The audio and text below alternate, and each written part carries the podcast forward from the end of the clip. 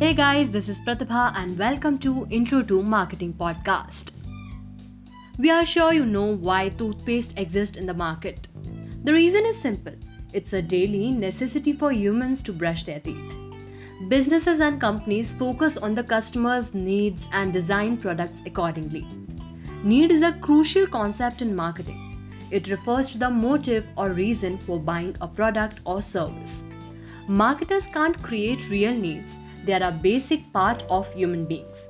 Different marketers use different terms to refer to it, but generally, need can be summarized into three categories.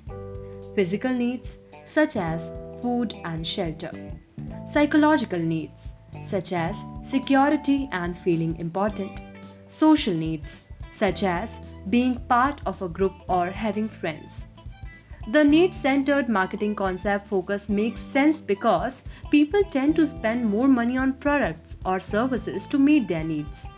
This concept holds a lot of history in the marketing world because it makes customers believe they control entirely what they spend on products and other services. Marketers usually start their marketing strategies by identifying customers' needs and defining what is important about a product to satisfy those needs. This helps marketers decide whether to improve design, features, and price or use different branding techniques for existing products. The need based marketing concept assumes the need based marketing concept assumes that consumers understand their needs better than all other factors.